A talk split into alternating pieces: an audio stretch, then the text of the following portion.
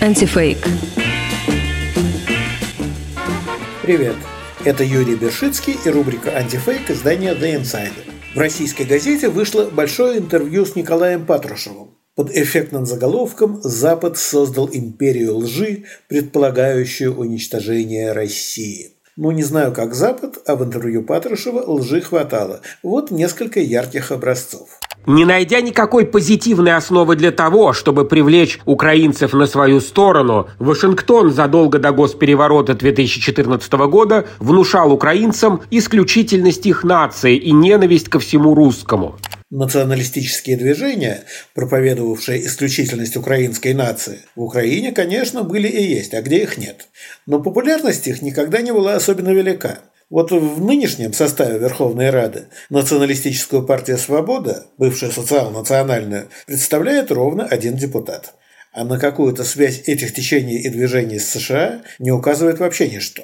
Вот, например, самая заметная в начале 21 века украинская националистическая организация УНА-УНСО, предшественница правого сектора. Знаете, как она отреагировала на теракты 11 сентября 2001 года в США? Она выпустила примерно такое заявление. Миллионы ощутили моральное удовлетворение, которого ждали годами, десятками лет. За бомбардировки американцами Хиросимы и Нагасаки, Вьетнама, Ливии, Ирака, Афганистана, Босния и Герцеговина, Югославия.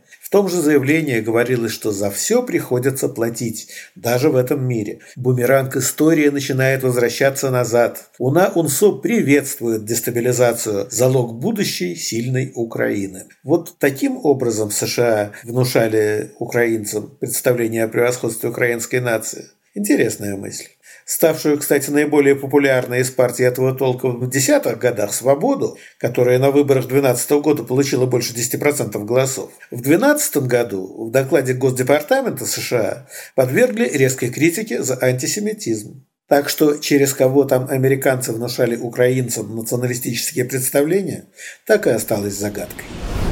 А вот еще образец – если что сегодня и объединяет народы, живущие на Украине, то лишь страх перед зверствами националистических батальонов, ну, Украина действительно страна неоднородная. В некоторых восточных областях для большинства населения родной язык русский, а на Западе им владеют далеко не все. И долгие годы Восток и Запад страны голосовали за разные политические силы, но в последнее время различия стали сглаживаться. И в 2019 году во втором туре президентских выборов Зеленский победил во всех областях Украины, кроме Львовской. А уж после российского нападения в феврале 22 года страна настолько объединилась, что даже основатель пророссийской партии «Оппозиционная платформа за жизнь» Юрий Бойко заявил «Наша партия осуждает агрессию российской армии против нашей страны Наши люди, наши члены партии массово записываются, являются членами территориальной обороны. Мы помогаем людям, пострадавшим от этой агрессии. Мы участвуем в проведении мирных коридоров. Мы делаем, помогаем гуманитарную помощь. Так что если украинцев сейчас и объединяет страх перед чьими-то зверствами, то уж точно это зверство не мифических националистических батальонов. А вот как Патрушев высказался об украинских беженцах. Большинство приехавших на Запад украинцев считает, что европейцы должны их содержать и обеспечивать, а когда их заставляют работать, то начинают бунтовать. Сообщение о бунте недовольных условиями содержания украинских беженцев действительно было. Правда одно, да и то фейковое.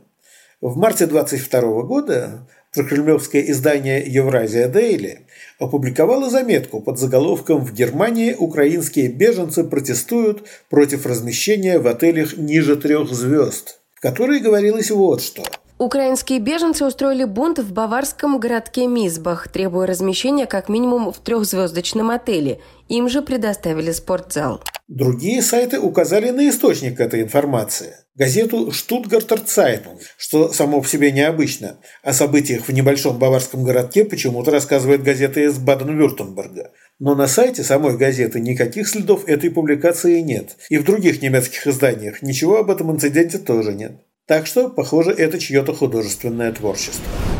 Не мог Патрушев пройти и мимо сельскохозяйственной темы. На фоне антироссийских санкций мир постепенно погружается в беспрецедентный продовольственный кризис. Десятки миллионов людей в Африке или на Ближнем Востоке по вине Запада окажутся на грани голода. Чтобы выжить, они устремятся в Европу. Не уверен, что Европа переживет кризис.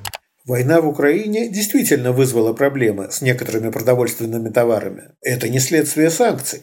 Все дело в том, что Украина – крупный экспортер зерна, подсолнечного масла и ряда других сельскохозяйственных товаров.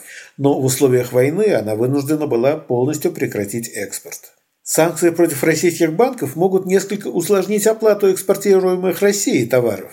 Но эта проблема вполне разрешима. Мы же видим, что ряд европейских стран продолжает закупать российский нефть и газ. Если что-то этому и препятствует, то не санкции, а требования России платить в рублях и уж совсем невозможно понять, какое отношение ко всей этой истории имеют страны Африки и Ближнего Востока, ни одна из которых к режиму санкций не присоединялась. А вот открытие Патрушева из области военной стратегии. Неудивительно, что в отличие от России, заинтересованной в скорейшем завершении специальной военной операции и минимизации потерь со всех сторон, Запад настроен на ее затягивание хоть до последнего украинца. Знаете, это даже как-то комментировать неловко. Получается, что практически полное разрушение Мариуполя, варварские обстрелы Харькова, расстрелы жителей Бучи – вот все это ради минимизации потерь с обеих сторон. А опасность для украинцев создает западная поддержка. Ну тут просто сказать нечего. Но не все патрушевские фейки так оригинальны. Иногда он просто повторяет старые и давно уже разоблаченные выдумки. У специальной военной операции есть конкретные цели, от достижения которых зависит не просто благополучие, а жизни миллионов людей, спасение населения ЛНР и ДНР от геноцида, который творят уже 8 лет украинские неонацисты. Существует доклад Бюро Верховного комиссара ООН по правам человека о конфликте на востоке Украины. Там приведено количество погибших, суммарное, с обеих сторон. Так вот, в 2014 году погибло 2084 человека, в 2015 году 955 человек, в 16 – 112, дальше все меньше и меньше, в 2020 году 26 человек, в 2021 – 25.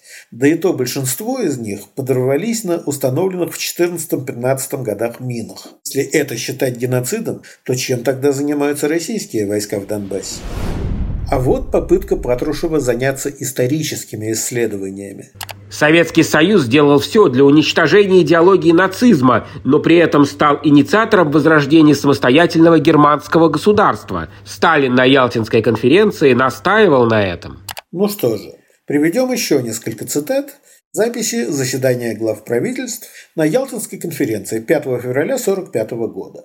Сталин заявляет, что он хотел бы, чтобы сегодня на совещании были обсуждены следующие вопросы. Во-первых, предложение о расчленении Германии. По этому поводу имел место обмен мнениями в Тегеране и затем между ним, Сталиным и Черчиллем в Москве в октябре 1944 года. Ни в Тегеране, ни в Москве никаких решений не было принято. Сейчас следует прийти к какому-то мнению по этому вопросу. Есть еще один вопрос, относящийся к Германии. Допустим ли мы образование в Германии какого-либо центрального правительства? Или ограничимся тем, что в Германии будет создана администрация, или если будет решено все же расчленить Германию, то там будет создано несколько правительств по числу кусков, на которые будет разбита Германия. Надо выяснить эти моменты. Довольно своеобразный подход к возрождению германского государства, не правда ли? Но Патрушев не только в истории силен, но и в экономике. Вот какую интересную мысль он высказал.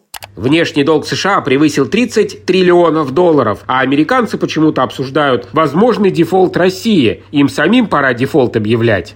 Вообще-то дефолт прямого отношения к размеру внешнего долга не имеет. Это положение, когда государство оказывается неспособным обслуживать свои долги. Никаких признаков того, что США в обозримом будущем окажутся неплатежеспособными, нет. По своим долгам они всегда платили исправно. Международные рейтинговые агентства, такие как Fitch и Moody's, постоянно присваивают долговым обязательствам США наивысший рейтинг, что означает фактически нулевую вероятность дефолта. А вот что касается России, то она уже оказалась не в состоянии произвести очередную выплату по евробондам в долларах, попытавшись вместо этого заплатить в рублях. И если до 4 мая она не сможет выплатить проценты по своим обязательствам в долларах, дефолт неизбежен. а доступ к зарубежным валютным счетам России невозможен из-за санкций. Но самое, пожалуй, эффектное заявление в этом интервью принадлежит не Патрушеву, а интервьюеру из российской газеты Ивану Егорову. Патрушев, правда, на это ничего не возразил. История развивается по спирали, ведь Запад чуть ли не до сентября 1939 года отрицал опасность нацистского режима. В 1938 году журнал Time вообще признал Гитлера человеком года. Егоров, видимо, не догадывается, что признание кого-то человеком года – это оценка важности его деятельности, но это не всегда позитивная оценка. Вот, например, Сталин становился человеком года два раза. Второй раз понятно – во время войны, когда Советский Союз был союзником США. А вот первый раз в 1938 году, то есть в разгар Большого террора. Что же, получается, США и это одобрили? В 1951 году человеком года объявили премьер-министра Ирана Мохаммеда Масадыка, который национализировал нефть и изгнал из страны иностранные нефтяные компании, в том числе американские. Не думаю, что американскому журналу это так уж понравилось. Или вот еще, 98 год. Палата представителей вынесла импичмент президенту Биллу Клинтону. А людьми года стали двое – сам Клинтон и прокурор Кеннет Старр, который, собственно говоря, этот импичмент и готовил. Если предположить, что журнал таким образом одобрил деятельность обоих, придется заподозрить у редакции шизофрению. Ну ладно, это история. Но вот если посмотреть, кто оказался человеком 2007 года, никто иной, как лично Владимир Владимирович Путин. Уж не считает ли его господин Егоров ставленником Запада? Другие наши материалы читайте в рубрике «Антифейк» издания «The Insider».